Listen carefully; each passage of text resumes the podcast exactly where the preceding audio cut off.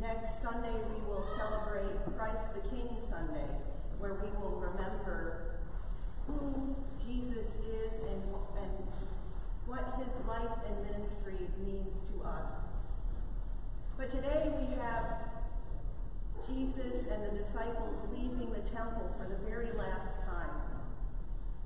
And of course, the disciples are in awe of the large stones that the that they have used to build the temple. Later in the Gospels, when Jesus is standing in front of Pontius Pilate, the crowd will cry out. He said in three days he would build this temple up. And that is just not true. Jesus doesn't say that in the Gospel. But the crowd, angry and anxious for his death, just proceed to lie about him. So that's one little thing I wanted to clear up for everyone. Jesus never said that he would rebuild the temple in three days. The other piece of this story is that Jesus sitting across from the temple on the Mount of Olives is very, very deliberate. What he is calling out is, he is one of peace, and the temple is one filled with corruption. Remember, we talk about the money changers and the money and all of the Sadducees and the Pharisees and scribes and how they lust for Jesus' blood because he speaks peace when they are interested in the status quo. And how many times in churches have we heard those words? Let's just keep things the way they are when somebody comes with a really great idea. But Jesus had a different idea. Jesus had an idea that was radical, as we well know an idea that all would be loved no matter who they were, how much money they had. So sitting opposite the temple and calling attention to last week the widow's mite, and this week how powerful the temple is, is merely a way for us to remember that all is fleeting, that things that we think are important are not. Martin Luther King Jr. did the same thing when he gave his I Have a Dream speech. When he stood at the steps of the Lincoln Memorial, a president who wanted to preserve the Union, who cared about everyone, not just white people, white men, excuse me, preached on those steps, and opposite that was the Capitol. He was calling out the power and the powers that had been so long in charge of the way things would be. He wanted a new model for what could be. And of course, we know that that was unfortunately snuffed out by someone who hated the idea that we were all equal. We are all equal. So the other interesting thing about the temple is it was built to be indestructible. But the Romans were able to knock it down in three days because they had come up with a way to dig under the temple and it collapsed. Something that no one thought could happen. We've had things like that happen in our own lives. Who would have thought the Twin Towers would have collapsed? But of course, evil will always have its way, no matter how hard we try to evade it. So going back to this passage, this is Mark's farewell discourse. We often hear about John's farewell discourse when they're all in the upper room on the night that Jesus is to be betrayed. But each gospel has its own take on this particular piece, this way of ending Jesus' life. So Jesus sits there and calls out injustice. In Luke and in Matthew, it's about converting the uh, Gentiles. That's what they are focused on in their farewell discourses. And in John, of course, it said, you love one another as I, as I have loved you. So we have all of these threads coming together to form a beautiful tapestry. And each gospel writer speaks to us in our own way. We all have a particular gospel that we're partial to. And each time we read our gospel, we find new things to learn and love about it. We will soon be changing to the next liturgical year which will be year C, and we will be focused on the Gospel of Luke for the majority of the year. Yes, we shy away, yes, we deviate from it at certain points and read the other Gospels. But Luke will be the focus of next year, which is in a couple of weeks. I have some notes. I always do. The that Jesus is pointing out by sitting opposite the temple is that it is human sin that causes the destruction of society. I don't need to tell you that. We see it around us all the time. We saw people that were willing to topple our government January 6th because they thought they were right. And it's that kind of destruction that tears at the threads of society that our very fabric is torn in two. But Jesus is talking about a different way of life. Jesus is talking about a way where all people are seen as important and all people are loved as they are.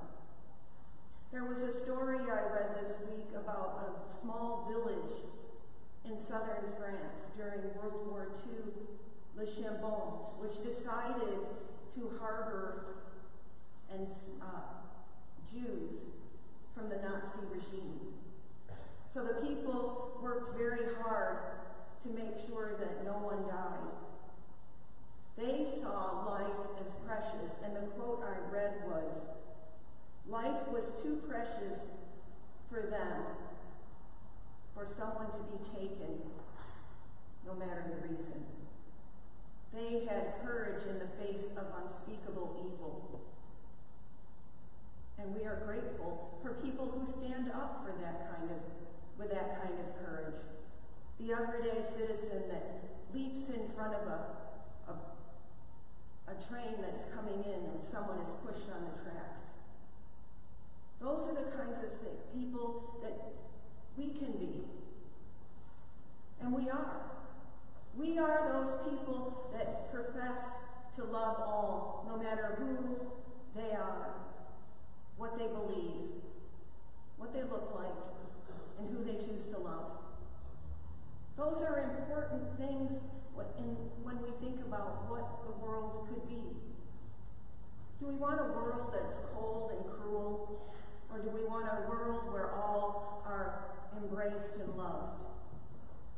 Do we want a world where backbiting and gossip is the rule of the day, or do we want a world we understand the other. Because as we know, everyone is fighting a battle, their own personal battle. Jesus doesn't care about the people who are taking advantage. He does care. Let me get that straight. Jesus cares differently about the people who want to take advantage of the least and the lost. Jesus wants them to see that there is much more in life to hand, put a hand out, to love your neighbor, to be good and kind. And that is difficult in this world. You all know, maybe you don't. I feel like sometimes I'm a mystery, wrapped in an enigma. This morning in Carolyn Hax column, somebody wrote in about how they couldn't understand why their family had ostracized them, and they had tried. And that the holidays were coming, and we know for so many of us, the holidays can be painful. And the person had decided that they were going to have a destination wedding. And whether the, the friend could come or not, they weren't going to change their plans. And all of this was made in the blink of an eye. In a month, the said.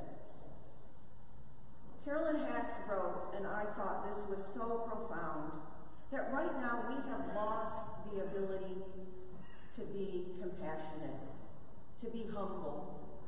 In the middle of a pandemic, she said, to go off on a destination wedding seemed like the most selfish thing in the world that she could, that she could think of.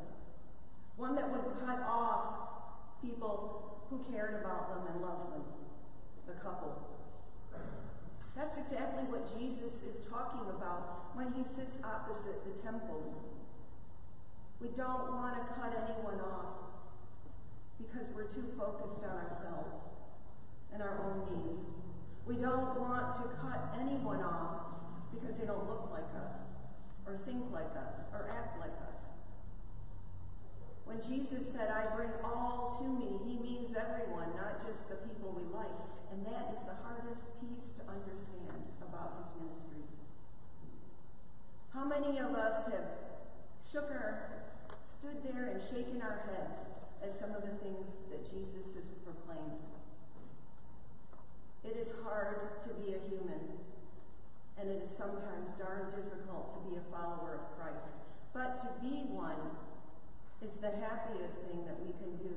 It's the thing that brings us the most joy. It's the way of life which causes us to have peace in our hearts, an understanding of the world as it is, but also to see the world as we want it to be.